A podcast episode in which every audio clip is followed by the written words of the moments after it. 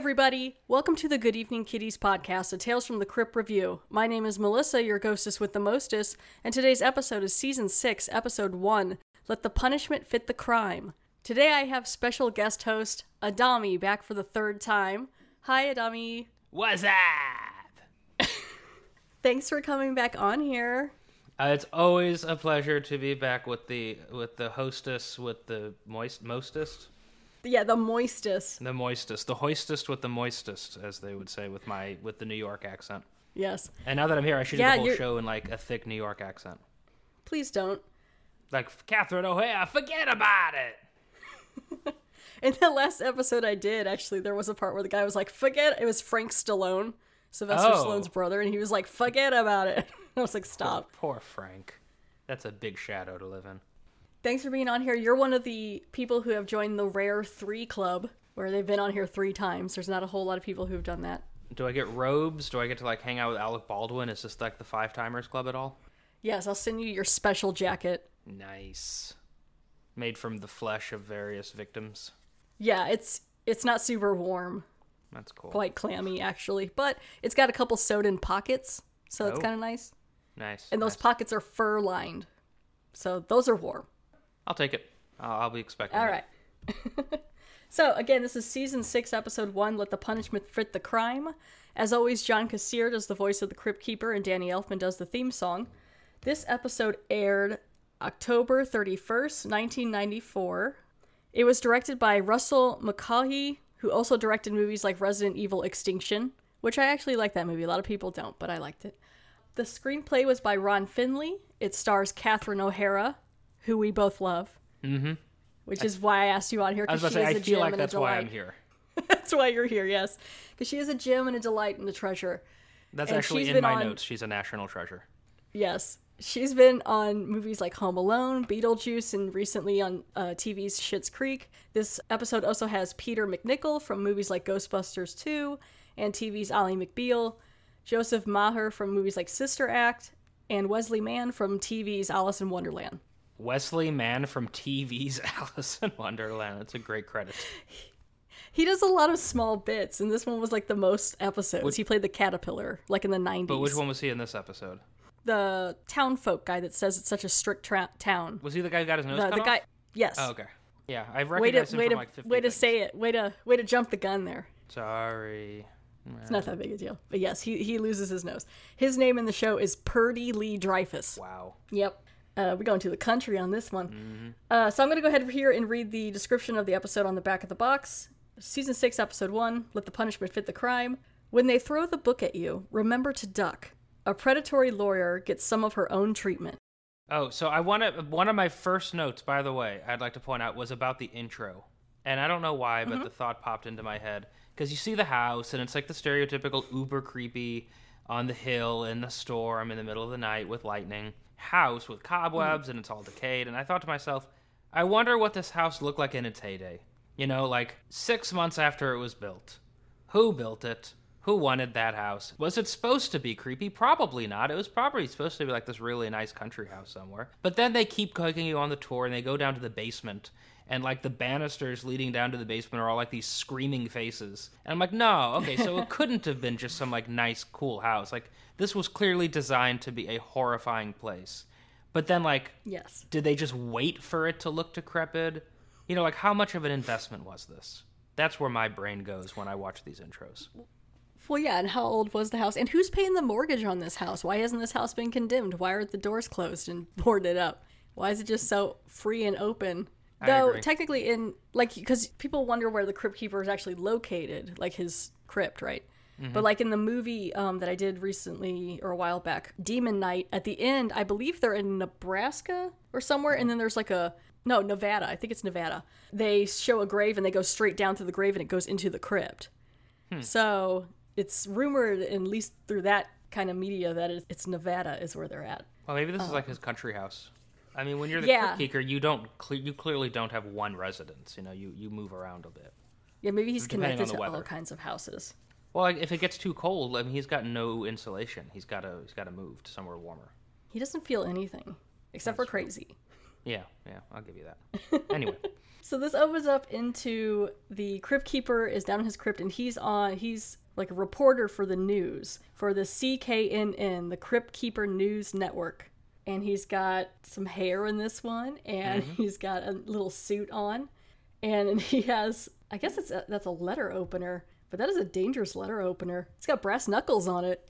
but you know, I just realized there's some guy who like cued him in the mm-hmm. five, four, three, two. There's a that's a human being that just did that. So I'm like, does he work for the Crypt Keeper? Does the Crypt Keeper work for him? Do they both work for somebody else? Well, again, in Demon Knight, in the beginning, he's directing, and there's other people around. So, like, people know him. He, he got he does a lot of business deals. Hmm. And so he brings in the episode, and I had a note. This cover for the EC comic that they drew is a bit suggestive, considering the episode is nothing of the sort. What, Uh, the but so look, oh, like, okay. see, she's she's. Oh, so it's damn. got like a judge, right? And there's like one of those old scales, old scales that are like you know you put some weight on Like one side and weight on the other and balance. yeah. Yeah. And she's balancing. They have this woman balancing on one with her knee and the other with her foot, and things pulling on her. She's kind of like positioning her butt towards the judge's face, and then her her outfit's like real low cut. And I was like, oh okay, what's this supposed to be about? But then it has nothing to do with that. So I'm like, all right, well, But uh, we, we liked it anyway. huh? We liked it anyway. Sure. Yep. When when you're Catherine O'Hara, you don't need to sink to those levels. That's true. She did not. So we open up the episode, and Catherine O'Hara is playing a personal injury lawyer named Geraldine Ferret. Everything's kind of dusty and country, and and she's stuck here in a town called Stukesville. Sticksville. I thought it was Stuke. No, they literally correct her when she says it. Stooksville. Sticksville. Of course, Sticksville. Are you ready for this? Driving an improperly licensed vehicle. Oh, come on. Well, then maybe they should spell it right because they spell it S T U E C K. We'll get it because she's out in the Sticksville. Yeah, yeah. Maybe that's just their slang for it, and they just like to mess with her because she's from not from there. They're gaslighting her from the beginning. Mm-hmm. Yeah. And it's like one of those waiting rooms that you're in on these old benches where people are waiting to go into court to get their punishment or their justice, their case heard, because it's like a small claims court kind of thing. You know, it's just a bunch of people waiting around. There's an old fan like going. It's I kind of like how slow it looks, and this water cooler is like really old. Mm-hmm. it's all shot from the floor, so you see all these shoes, like different kinds of shoes, mm-hmm. and then you see this a really nice pair of heels. I like her heels. Come walking into the room with another person, a guy leading her in because she's in trouble, unhooking her handcuffs, and it's Catherine O'Hara. Well, I think I think the heels are important because like it just shows how much she stands out. You know, like That's no true. one else has anything like that. And she's like, "Oh crap, this girl does not belong there." even says I think later she drove in on like a Mercedes Mm-hmm. or something like that. It's she's like this sweet talking, fast moving lawyer. Yeah. and she doesn't have time to be here. No. But yes, it's Catherine O'Hara. I would say a national treasure, but she's Canadian, so a Canadian national treasure. And I think everything should have more Catherine O'Hara in it. because she's in the middle of nowhere just passing through mm-hmm. and she gets pulled over because of her license plate Yep. and now she's stuck here so she's on the phone she's noticing pictures on the walls of public executions that they had in 1911 mm-hmm. what's it called when it's like a physical punishment Corporal punishment? yeah is that what it is Yeah. okay I So think like she you even don't just says get a that fine, like New you get- York doesn't have that anymore. i don't think a lot of people do so then she's you know she's like well i'm here. I might as well do a little business since i'm waiting to get whatever from the judge. So she walks up to the guy who's in a wheelchair and he's pretty bad. Like no one's with him either. Yeah, he's in a full body like cast. he's just full body cast. And she walks up to him and she gives him she puts a card into his broken hand or broken arm and she's like if you need someone i'm a lawyer. I can help you. She's also known as like i think people call her like an ambulance chaser. Like she's she's not a very nice lawyer uh, with the kind of work that she does um, where she kind of screws other people over and things and um, like workers comp and malpractice suits and things like that Just a no real sense of justice. and the guy who she gives the card to looks terrified. Mm-hmm. He doesn't. He's like, I don't want this card. Like, why are you? Doing this? He doesn't even talk or anything. Well, I And she's wonder if he's "Alright, like I wonder if he's like off going to report it. That's true. Yeah, it could be because he doesn't throw it away or anything. Not like he could really move his arm. He does kind of go around the corner. He just kind of yeah go around the corner and leave her there. Yeah. So yeah, I mean, it could be because shortly after that, that's how they know. So yeah, okay. Now there's a guy who's sitting there in a suit, and they the two cops come out to get him to bring him to the court, and he finds out what room he's going into, courtroom B, I- which is apparently bad. No, but it, I think the first thought popped to mind. It was like not courtroom B, and I just kept imagining Nicolas Cage You know, from The Wicker Man, not the bees, oh, not the bees. It just Oh. Not the bees. and this was like not the not courtroom bee. I think things more. That's pretty I think everything needs more Catherine O'Hara and Nicolas Cage and bees. and bees. Just like the three of those things in a movie should be fantastic. But yeah, so he's like, no, not courtroom bee, no, not the bees. And they take him away, and Catherine O'Hara sees this, and she's sitting next to Wesley Mann's character, Purdy. She was like, what was that about? Why does he seem so terrified? Is this like a small court? And Wesley Mann's character is like, you know, you don't want to get that courtroom. They're really, they're really harsh in their punishments and things in that. And he just keeps blowing his nose, and he's all sad and upset, and throws his nasty tissue on the floor. As one does. What was his crime? It wasn't even that bad. Oh, it was the odometer. He's put back an odometer. Oh yeah. but I have thoughts about that. Should I tell them now because it has a little spoiler in it, or go back? Oh yeah, that's fine. Uh, yeah. So, so- this guy, let, let me just say this: this guy was in trouble because he was like a used car salesman or something, and he would roll back the odometer. Mm-hmm. You know, I, I, I know where I'll put the thoughts in. Okay. Okay. Yeah. So you wanted to stop there? No, no, no, no. I'll, I'll tell you what I'll, what I'll say. It'll go better. Okay. So what are you up for? Felonious auto sales. What, you sold somebody a hot Studebaker? No, I turned the odometer back on a car that I sold a guy. Well, oh, that ought to get you 10 years. I hope so. This is a very strict town. That guy, I believe Wesley Mann's character is called Next on the speaker. Courtroom A. Yes, courtroom A. I like the speaker. It's like a Mm-hmm. really old, like little amp on the side of the wall. Yeah. He is. So he starts like scared. hyperventilating. and she's like, oh god. And then she gives him an extra tissue. She's like, you don't want to be all gross in front of the judge and blowing your nose. Mm-hmm. He's like, cool. So that's like her one nice redeeming thing she does. And so she looks at this other picture, which is kind of cool. She sees this picture on the wall, and it's another public ex- execution from 19, and then the date is smeared out, the last two numbers. And you see these people, and they're all around this person being hanged, and then to the right, there's a people in a car in the picture. So it's not like an old picture. But I love the fact that it looks like an old picture. Like whatever year Yeah. this was clearly taken, the picture does not look like a picture taken that year. Like it looks like it's from the twenties or something. It was definitely photoshopped. Oh yeah.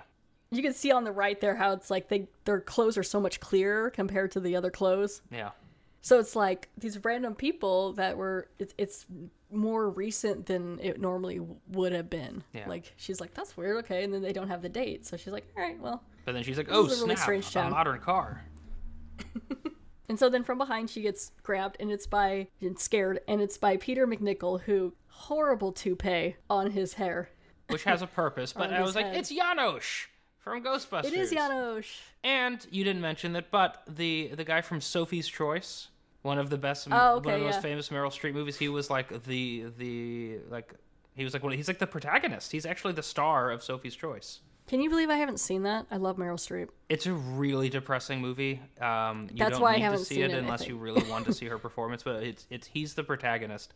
He's fantastic, and it's Meryl Streep and Kevin Kline, and they're both amazing. Anyway, Th- those are all good actors, yeah. Mm-hmm. I really should see it, but part of me is like, do I maybe if on a day like like do I want to cry? Okay, I'll sit down. the choice scene is, is Choice. immense, but the rest of the movie is just like normal sad. Hmm. Yeah.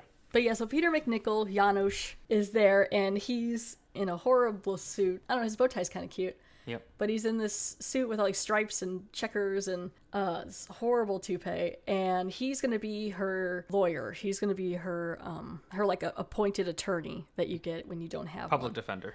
Yes, public defender. Thank you. I was trying to think of the That's why. I'm really here. Yes. But yeah, so she he's explaining what he's that he's going to be her public defender and she's all like, "I am a lawyer, so I don't need you. Thank you. You're going to make it worse if we do that." Mm-hmm. And he tries to explain like, you know, I know what it's like here. I know how to talk to the judges. So now she's smoking and she's on her very ch- like not super chunky, but fairly chunky cell phone. Typical 90s cell phone, like early 90s. The kind I used to have as like a toy when I mm-hmm. was a kid. Yep. And so now her name gets called. Mm-hmm. And they go into that same the courtroom A. And as they do, Purdy, the guy played by Wesley Mann, is being dragged out. He got a punishment. He's freaking out. And as he gets dragged out of the courtroom, he's holding his nose with his tissue, like he's freaking out, Mm-hmm.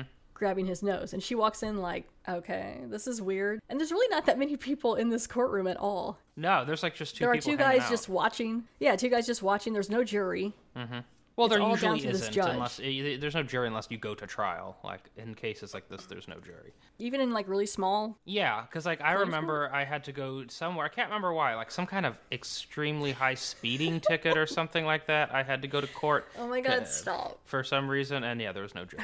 Yeah. Yeah. So this episode should really speak to you. Anywho. this episode should what? Really speak to you. Yes. Yeah, I guess so. Just so everybody knows, what was it, 15 years ago that you haven't dropped it? It- the now we got a time is not a, the, ti- the time is not important. But It's we only don't got a speeding ticket kind of because of me, because we were young and stupid, and it was in the middle of Springfield. so he had to go back to court to I, actually, I believe it. I believe it was Sticksville. So anyway, so she's in the courtroom, and the judge, who is judge number one, from Sister Act. yes, from Sister Act, yes, he was the bishop. I like the courtroom. I like the wood, and it's very like country kind of. I'm expecting someone to walk around like a big guy with a cloth wiping the sweat off his brow. With like a like a What was that, manual Inherit the fan. Wind? Like a manual fan. What are those things called? Yeah, like real slowly, just Yeah. doing nothing, doing nothing in the courtroom, just making it hotter. Mm-hmm. And so behind her, in walks Janos. uh, Peter MacNicol, who his yes Janosz, his character is Austin Haggard. And he wants to. So they want to like give her an like a, a plea bargain. They're like she pleads guilty, and they give her a reduced sentence. That's their original offer. Yes, and at first it was supposed to be like they said ten, and she was like, yeah, she was like, okay, ten bucks, that's fine, whatever. And he's like, no, not ten dollars, ten lashes. Hi. I talked to the judge. Well, we hit him on a good day. He's agreed to decrease the sentence to misdemeanor public nuisance. Decrease it. okay, fine, fine. What's it gonna cost me? Ten. All this bullshit for ten bucks? Here, keep the change.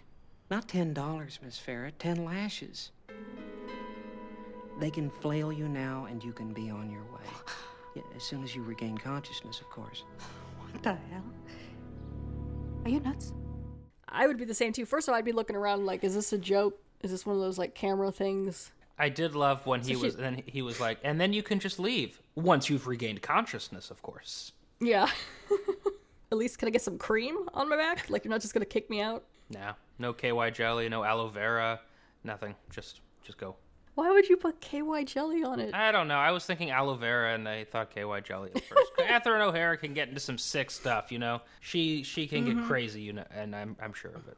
So the reason she got pulled over, the license plate, it's set, it's a New York license plate that says sue him, Sue but him. it's spaced out. S- Sue him, yeah, sue him. S U E space E M. I don't even know if this was a rule at the time in the 90s, but apparently only certain officials can have five letters on their license plate, and she obviously is not one of those officials, and so she got pulled over, which is kind of weird because, first of all, it's not like she could have ordered it online. So any place she would have went to to get this license plate, she would have had to verify that before she even got the license plate. Sounds like she needed you as her lawyer. Janosz uh, ends up freaking out and leaving. He's like, hang on, I'll be right back. I got some stuff to go get. It'll be fine. So then she starts defending herself. And what she points out is that that space counts as a letter. So it's actually six. So she is fine. Mm-hmm. So then Austin or Peter MacNicol comes running back in and he gives him gives the judge another file. And in this file is tabloids that she's made over the yeah, years. her head her headlines in these tabloids, these tabloids, and you can see like on the top it talks about like someone's been kidnapped by aliens, and oh, I just caught that one. I wonder if they're talking about. Do you see that bottom one? It says, uh, "Was Romeo a child molester?" Oh, good lord. They're talking about Romeo and Juliet, right? I would imagine so. Because technically, I mean, Um, I think she was supposed to be like 13 or 14 or something. well, Romeo I think was like seventeen, and she was like thirteen, You know, you gotta So- you gotta get it where you can get it. which also kind of. Is there a puppy where you are? Yeah, I'm in my apartment, man. So like, when someone wants to walk their dogs, they walk their dogs. I, I cannot puppy's real control it, excited. unfortunately. I was like, did you get a puppy? I I wasn't aware you had puppies. unfortunately, no. I wish. Yeah, so yeah, that's kind of interesting. Though it does make sense in the sense of Romeo and Juliet, Juliet, which it's not my favorite, but the fact that they kill each other so stupidly at Mm-hmm. the end, it's like yeah, because they're teenagers. Yeah, they're they're young and dumb. Everything's end all be all for them. Mm-hmm. So yeah, so basically in her Catherine O'Hara's tabloid line, it's a lawyer gives pacemaker heart attack. Yeah, because I guess she she's- she has a long history suing or shutting down pacemaker companies or something like that. So you were the lawyer who took down MediHeart. Yeah, 56 million. Not a bad payday. Amazing. Thank you. As a jury could fall for such a load of garbage. Hey, I proved my case. And my clients were victims of a callous medical establishment. In 10 years of use outside the laboratory, the Cardi Talk 7 pacemaker never failed. Ever. Ah, uh, that's irrelevant. We all know mechanical devices break. We, uh, we provided the jury with a range of psychological proofs that the wearers of the MediHeart pacemaker, my clients, burdened with that knowledge, uh, suffered life-shortening daily trauma. yeah, so she's been messing over companies with pacemakers who are actually helping people and because she's shutting down these companies, I guess people who need pacemakers aren't getting what they are supposed to get, or she probably figured there's a lot of money to get from these companies. So if she could find some sort of way of flipping the script around and making enough of a argument against these companies, she could get some money out of them. No matter who she screws over or patients, doctors, people who've put the research in. Sounds like a lawyer to me. Yeah, I used to want to be a lawyer until I found out what lawyers do. It's a great story. It's true. I mean, I was like seven at the time, so my worldview wasn't that big. So I was like, oh, that sounds fun. I like courtrooms and stuff. I like arguing. Cool. Yeah, sure. I shut down my and... little brother all the time. I can do that for a living. And I wanted to be like a good lawyer though. And then I found out that sometimes you get set on cases where you're like the defender and the person's not always innocent. And then I'm like, how can I deal with that if I'm trying to get this person off? But I know, you know, but then I didn't realize at the time there was other laws you can practice. You don't necessarily have to do criminal law. Yeah. Or things like that. But then by then I was like, ooh, marine biologist. And then it just kind of started going science. And then that's where I ended up. It took you where you needed to be. What'd you want to be as a kid? I wanted to be a pilot. Oh yeah. Yeah, I still kind of want to be a pilot sometimes, but not like a domestic pilot. Like just like I think I wanted to join the Air Force at one point. Like I remember being in school as a kid, like looking up in the library like different books on like fighter jets. Just really into mm. that. Have you ever tried flying? No, it's really expensive. Uh, but one day when I it's gotta be like a money, Groupon or something. Yeah, one day when I have money, I actually do want to take flying lessons. Cool. You'll be very expend uh, unexpendable or um, what's the word I'm looking for? Uh, I'll keep you around for the apocalypse. You can fly us out of the place. There you go. Valuable. Yeah. Valuable. Thank you. She gets her sentence, and it's a hundred lashes. Mm-hmm. And part of me's like, oh, she's gonna be dead. Like her back will be hamburger by the time they are done. Yep. And so they come and they drag her away. And she's and she's kicking of course, and screaming. Yes, and she's of course upset because she's like, okay, first of all, this is unreal. Like that this would even be happening. And all of the span of like ten minutes, arrival to losing your case to getting a hundred lashes and like your punishment's about to be carried out within 10 minutes yeah there's no like trying to get an appeal or anything yeah. like that they're just like nope this is what happens let's go mm-hmm. so they take her downstairs and everything's covered in wood i like the set for this uh, episode because yeah. it kind of eventually starts seeming like a maze. Mm. The way that they're dragging her around, it's just like a haunted house kind of thing yeah, connected with courtrooms. And so she comes downstairs, and there's Wesley Mann's character, and he's turned around holding his nose. And so he turns around, and she sees that he has had his nose ripped off or cut off. Mm-hmm. And it's a really bad graphic. Mm-hmm. It's not great. It happens really quick, and it's. They've done better work on some of these episodes. I'm not sure if they just ran out of money or something with this one, but maybe it's just 90s. For 90s, I guess it wasn't too bad. I gotta tell you, he's taken it well. He's crying a little bit, but he's standing and he's conscious, like conscious right after having his nose cut off. Yeah, and you can see down in like down yeah, like, it, and it's only for like a split that second. should be physically traumatic. Like he should be completely unconscious or something, mm-hmm. like just from the shock of that happening. And this is probably when you could start to tell that maybe there is something more supernatural. Sure. Going on the fact that he's taken it so well. Yeah. He's so and he can like so perfectly about talk. losing his nose. He's like, uh, they took my yeah. nose. And so now they turn her down a corridor, and it's leading to this prison cell, and they're going to give her her lashes mm-hmm. or whatever her punishment. And all of a sudden, Peter MacNicol's character runs down. Good news, Miss Ferret.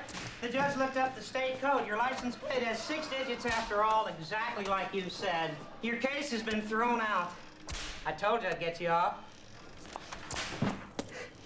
You little turd! I had this thing beat until you showed up with that file folder. How dare you go digging through my car! You stink, you hear me? You're a nag on his way to the glue factory. I'd rather be dead than you. And then yeah, she pushes him up against the wall, which right there you'd probably get in trouble for assault. But that's kind of where I thought it was going to go there. too. But they went a different direction. Yeah. So now she goes to leave. She's I think she's yeah she's lost a shoe. She's gone to leave, and then that's when the card that she gave the guy in the wheelchair gets presented in front of her face. Mm-hmm. And the guy's like, You're not allowed to do that. You can't make an offer as a lawyer to someone who already has representation. Yeah. And I'm like, That's stupid. Here's my thoughts that I was gonna give you earlier, because it would all been all spoilery. So the other guy, what's his name, the from Alice in Wonderland, Purdy. Wesley Mann's character, but uh, Purdy? Purdy, I Let's think go. Let's call, call him Purdy. So he, he's there. He's like, I set back the odometer, but they cut his nose off, and we're like, why would that fit the crime? So I realized she's she got off for her original crime, which is the auto thing, also, and now she's actually getting in trouble for something that happened in the courtroom where she gave out her card. And the last thing he did was he took his tissue and he threw it on the floor. So I'm wondering, like, maybe he got off for the odometer thing, but then they're like, hey, remember you threw your tissue with your nose snot on it on the floor? That's littering, and now we're going to take your nose for that. That could be something, because yeah, then they're just like, well, if, maybe if we take your nose, you won't need to do that anymore. But, like that way, like it fits the crime more, you know? Yeah. Now, because like you know, he, now he can't blow his nose and throw the tissues around. I'm a genius. Because yeah, I'm not sure how that would fit it unless it was like you're rolling back the odometer, so we're gonna take something from you. Yeah. But really, I, No, I, I think that's the I only way think- it really makes sense. Is that yeah, that that would make sense. It's a good catch, yeah. what's up? So yeah, she's in trouble because she tried to get rep- represent someone who already had someone to do their case, which I think is really stupid because how would you know unless you asked? Mm-hmm. I think he told her. Or I He think, didn't say anything I, her, I, I maybe think. I don't. I remember she said something like, "If you have a lawyer, like d- dump them" or something like that. Like there was some kind of Oh. statement where there was some. I don't know. There was something though. I remember. Because it's like, how else? I mean, but if you have a card, you just hand people your card. That shouldn't even be a problem. Like, It's like now you're just trying to grasp at straws. Are you trying to tell me that this throw- town is crazy? I know, right? So now she gets dragged into a second courtroom. And it's funny because the running joke is Peter MacNicol, his character is always like, oh, this judge is even more conservative. And so they go into the second courtroom. It's the same guy, but he's playing judge number 2 uh, Joseph Maher. And so we're back in the courtroom. There's fans. I like how the jury chairs are all stacked up in the corner. Oh, I didn't As notice if, like, that. we, yeah, they're like, we don't need no jury. Yeah. There's no jury. Sure, they're like we haven't had We one of these in forever. And now I don't know if this was any different than before, but it's definitely more apparent that there are cobwebs Yeah. and things. It's it's this darker. courtroom. It's more sinister. So things are, are getting worse. Mm-hmm. As it goes on, like the camera angles kind of get a little different, Mm-hmm. where it's shot like I guess it's like I guess it Dutch angles or something. Yeah. So it kind of makes it a little more confusing. Well, yeah, kind of. I had And that so- disorienting s- effect. So Peter MacNicol is trying to plead her case. He's got little notes. Your Honor, my client is the actual victim here. As a child, she was psychologically abused by her entire family. She repressed these horrors until recently. And this inner turmoil made her act irrationally on the occasion in question. What a load of. Guilty as charged. You ready for sentencing?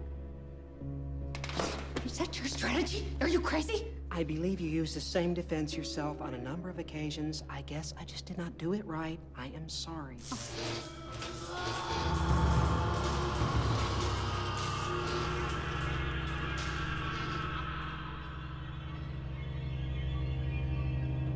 At this time, I would ask for a sentence of, of public service.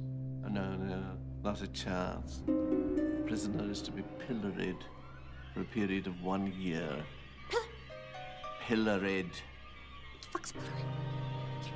For God's sake, you gotta appeal. There, there was no due process. Really, Miss Ferret, don't you think you ought to just quit while you're ahead? I'd like to point out that it this didn't make sense to me until the ending, but just as like a foreshadowing, what does he keep trying to get her for, as her punishment? The lawyer. I think just whatever little Public you service. It's always public service. Oh yeah, it's Every true. single every single trial she goes in, he argues vastly for, or he very strongly argues for public service, which I didn't pay any attention to, but eventually I was like, oh, okay. I like immediately as he hits the gavel down, she just grabs Peter MacNicol. So she gets sentenced to the gallows. I'm trying It's to like it's a. I think she said like a hundred, er, a year. It was one year. That's right, a year. Yeah. So the gallows for a year, which no thank you. I mean, I think I assume at some point she's got to go to the bathroom, Well, they just set a bucket under her. But yeah, uh, or eat. I don't know, man. It just seems horrible. Yeah, you just feed her from there. True. My back would be killing me. Like I, I think that's the point. I can't. I know, but a year is a lot.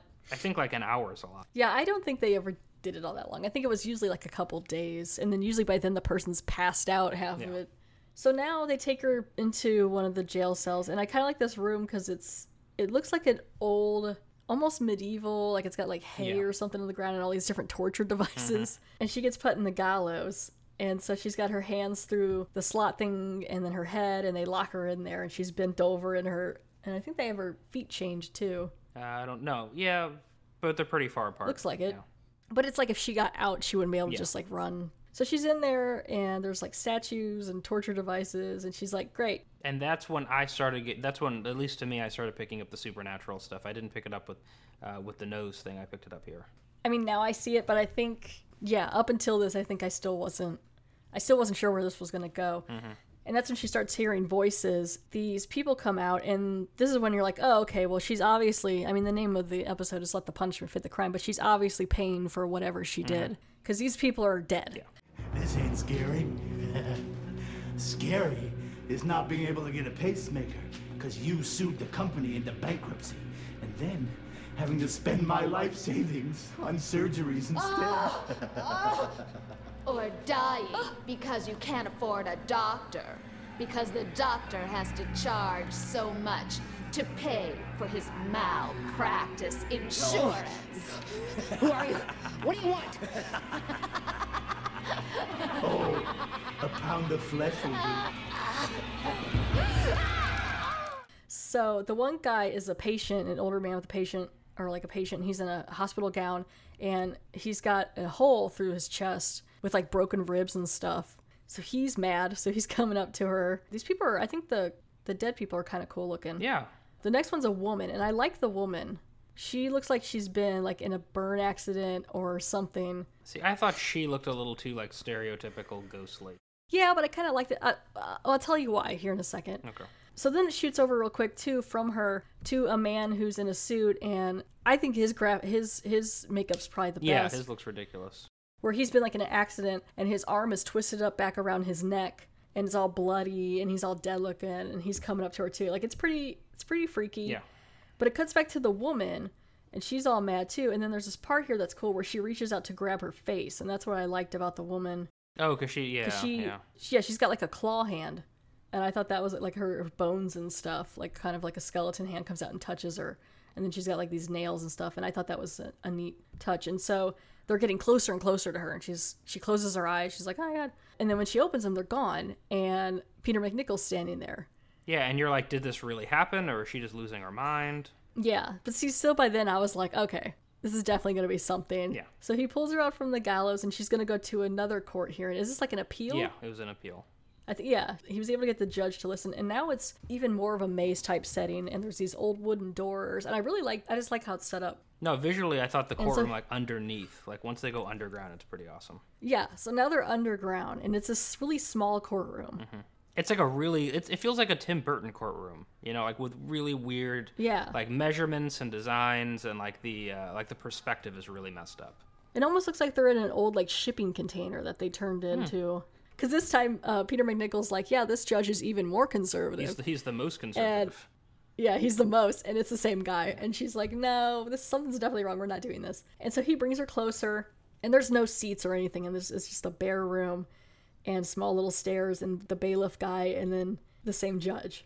And this is where he gets her off for public service. Uh, yeah. So, because yeah, he, he says like, "Can I approach the bench?" And he like makes a sneaky deal because you like you don't hear what's said. Yeah. He just comes back with, "Oh, okay, I understand." Yeah. Yeah, so Peter MacNicol's like, "Let me let me plead your case," and so he climbs up onto the tiny stairs, and yeah, they do some whispering stuff. And that's when he's like, uh, "I got you off for public service." You're gonna go home And she's like, and uh, do public service. Yeah. and she's like, home? Great. Home? Awesome. Mhm. Home sounds good. Little does she know. Yeah. So she goes to leave. Yeah, she just takes off running as soon as she finds out. She's still only got like one heel on. So when she opens that wooden door to leave the courtroom, it takes her straight into a room with an electric chair. There's no more corridor. This is definitely when you'd be like, okay, well, there's definitely something. Here's the big twist or whatever. Well, you could tell it's so she walks climax, in. Yeah. She walks in. There's a electric chair, an electric chair there, and uh, Peter MacNicol comes in, and she tries to leave, and she can't because now the people that she screwed over, the dead people, are there. The guy with the heart missing is at the head of the electric chair, and it's a pretty old looking electric chair. Mhm. Oh yeah, that's like that's Um, like it's got that's the like little- classic, like almost probably as soon as probably the first model, first edition. Yeah, it's got like the little hat thingy on it. And Peter MacNicol excitedly jumps into the electric chair. Mhm. And all the ghouls start like putting the things on him and the hat and everything. And he's like, Yeah, I'm getting out of here. I'm I'm done. And he's excited. He's like, Yeah, let's do it. He rips off his toupee. And I was like, Good. I thought that was fake. Because I was like, Maybe I'm just being mean. No, but I love it. She, But but, it she was like, I thought I was gonna go home, and he's like, You are home. Yeah. So now she's home. She so it's basically right here is when I was like, oh, okay, so it's gonna switch. Yeah. So Peter MacNicol, he gets electrocuted and all that stuff. They pull the switch. The guy with the one hand pulls the switch, which is kind of funny. Oh, I didn't notice that. And the other people had two hands, but it's like, nah. So he gets electrocuted. It's all steamy and smoky and a lot of lights. And then it cuts to him dead and then back to her. And now she kind of looks horrible. well, what's weird is it kind of revealed that like his his like his suit and toupee was like almost like a third character, not a third, but like another Yes. character, and like that's like that was the punishment. So like I think that's why the toupee was so obviously horrible, and the suit was so weird, like it had needed to stand out. So like when she donned it at the end, like it was the clearly the transfer of the role. Well, I think too in the beginning when she asked him about, I think she asked him about his suit, and he was like, "Oh, this is standard lawyer wear or whatever." Oh, I didn't catch that part. So I think it's just, so it's just like that's what he gets. So basically, like what it is is Peter MacNicol's character did something bad himself. This is some sort of purgatory. Well, he said. Types. Um, he says he was the exact same way, but worse. He would like just buy off the juries and like all that stuff. So he was essentially Oh, like a worse version of her.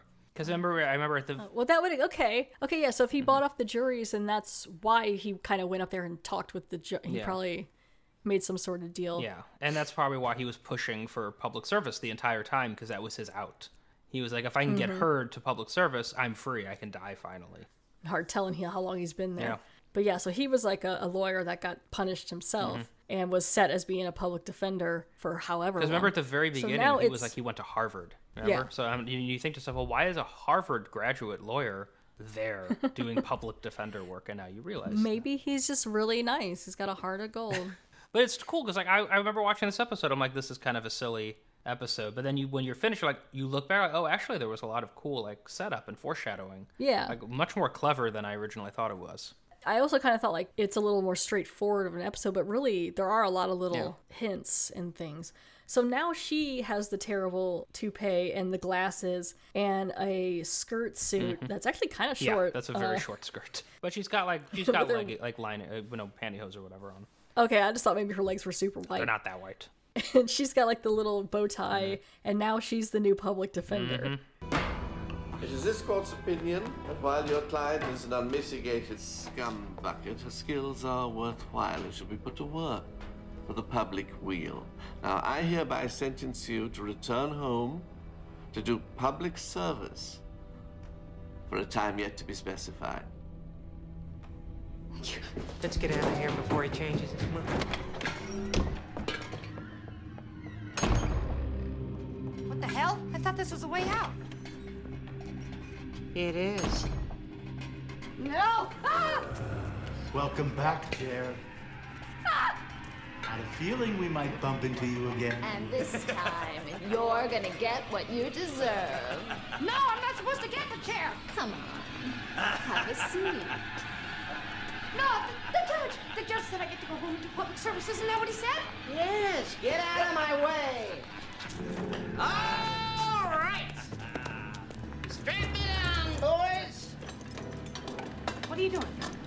I'm getting out of Sticksville for good. Yeah, I thought I'd be stuck here forever till you came along. What? In my day, I got off more big-time dirtbags with a slap on the wrist than a low-life ambulance chaser like you could count. We didn't use any cheese ball victim defense either. We just bought the jury.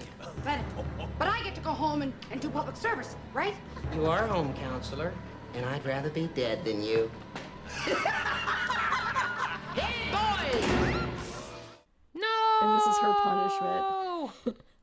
yeah, she just looks around and she's like, "What?" and just screams, starts spinning around. You know. Mhm. I think She looks so I so think that might be the worst acting I've seen from Catherine O'Hara. Just that scream at the end. It's like, no, can we cut now? Please, can we cut now? I have to She's film like Home getting out of this too. horrible outfit. She's like, "I got other movies to be." Like, in." I got to go do uh, this Christopher Guest movie I haven't heard of, but it's gonna be great. Yeah, because this is a few years after she did Home Alone. Yeah. And Home Alone 2, I think so. Uh, just Home Alone. Yeah, Home Alone 2 probably would have been. Yeah, I don't know how they, like, why she did this, to be honest with you. Maybe it was just for fun. Because she was know. big. Like, she did Beetlejuice and Home Alone, so she was big. I mean, it could just be for fun. I think some Yeah. people, you can definitely tell in some of the episodes that some of the actors had a good time just being kind of comical and yeah. weird. Yeah, that's true. And just wanted to have, you know, do like Whoopi Goldberg when we did That's the one true. episode. She had fun. That's true, yeah. And Catherine O'Hara was great. Uh, yeah. Like Whoopi even makes a cameo in the movie uh, Tales from the Crypt, Bordello of Blood. She's like a patient in the hospital. Oh, nice. So like she she liked doing it. So like yeah. So I mean it, it wasn't bad, but yeah, that last part ending was Ah. like a little weak. oh no. Okay. or maybe she's like, I guess I have to act scared, but I guess I get to be a lawyer forever now. Woo.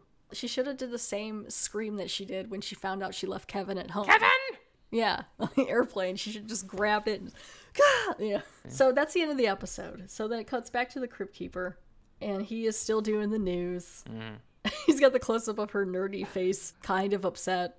Oh, he killed the guy. And then see, yeah, he killed the guy. So he kills the guy who was running the network. So see, he can't make a business deal for too long. Yeah, poor business guy. That uh, that cool brass knuckle letter opener is in his back, and as you watch, you can see little blood squirting out. Oh, oh, yeah, yeah, there it is. Yeah. That's cute. Crypt Keeper, you're so punny. And the best Crypt Keeper pun is In the news tonight, Wolfman bites dog. Vampires say life sucks. Mummy takes the rap after years in denial. And illiterate zombies insist they're better dead than red. that is the end of the episode here. So what did you think all in all? I actually I I liked it. I think after it finished, and I got to reflect on it a bit more because I was like, oh, like I said, it was actually much more clever uh, and well structured uh, than I thought it was going in. Because like as I was watching it, I was like, this is okay. Like I love Catherine O'Hara, but like this is kind of dumb. And then like it builds on itself, and you're like, okay. And then you're like, re- like I, I don't think it was until I was just talking to you right now that I was realizing about the guy who threw the tissue down that like maybe that's why he got his nose cut off because of that. And like you have to do some like Yeah. thinking to get there. You have to realize that like she got her original case dropped, but then was actually being punished for something that happened in the courtroom, and so maybe that's why. So like I don't know. I thought it was actually more clever. Maybe maybe I'm giving it more credit than it deserves, but uh, I thought it was more clever and well written uh, than I did as I was watching it. Yeah, I thought it was clever. The acting was a little wooden. Yeah, of course. But I did really like the set pieces and the twist was kind of fun even though it towards the end you kind of can see it coming, but I didn't see um, that twist coming. I didn't see that he was trying to escape the whole time. You know, Janosz. So I didn't see that till the end, but like once he got excited about the electric chair, I was like, "Oh, she's gonna get his." Oh yeah, but that's like in a matter of like four seconds. Yes, I can see the I can see But I the mean- twist coming four seconds before they reveal it. I consider that a successful twist. yes, it was good. It's just I don't know if I would necessarily remember this one for too Yeah, long, I got you there. or like recommend it, unless it was like someone who just like Catherine O'Hara, Which something, really like, "Oh, should be everyone. Yeah, what's wrong with you if you don't? See, and if they had, ooh, what if the judge was played by Eugene Levy? Just three Eugene Levies. Ah, that would have been so I much. don't know. I think Joseph Maher did a good he did a great job, but I, I just love Eugene Levy and Catherine O'Hara together. There's a couple IMDb trivia's here. So, it, okay. So we called it the gallows, Mm. but actually, I guess it's called, it's known as a pillory. Yeah. So, a pillory is a wooden framework with holes for the head and hands in which an offender was imprisoned and exposed to public abuse. So, yeah, because back then it was like you could throw tomatoes and stuff at them and spit on them, I guess. Which I guess she was getting with the with the dead people, like they were publicly abusing. That's true, yeah. Like touching her and messing with her and stuff. And then the title, uh, Let the Punishment Fit the Crime, comes from a song from the comic opera The Mikado with music by Arthur Sullivan and lyrics by W.S. Gilbert. The song details the unique punishments for crimes doled out by the Lord High Executioner of the play. Mm. That's the end of season 6, episode 1, Let the Punishment Fit the Crime. The next episode is season 6, episode 2, Only Skin Deep. Adami, thank you so much for being on here today. You are so welcome. I am generally happy to share my genius, my brilliance, my magnificence. And thank you all for downloading and listening to this episode. You can like, rate, review, subscribe. You can follow me on Facebook, on Twitter, uh, at GEK Podcast or at GEK Podcast. Please leave a five star review on Podcast Republic, iTunes, or Facebook, and I'll read it on the podcast. And again, thank you all so much for listening and supporting the Good Evening Kiddies podcast, and have a good one. Bye. Bye.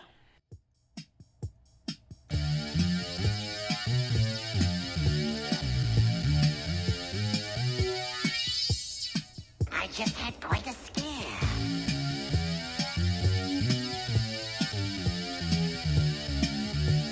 I actually thought my heart was beating.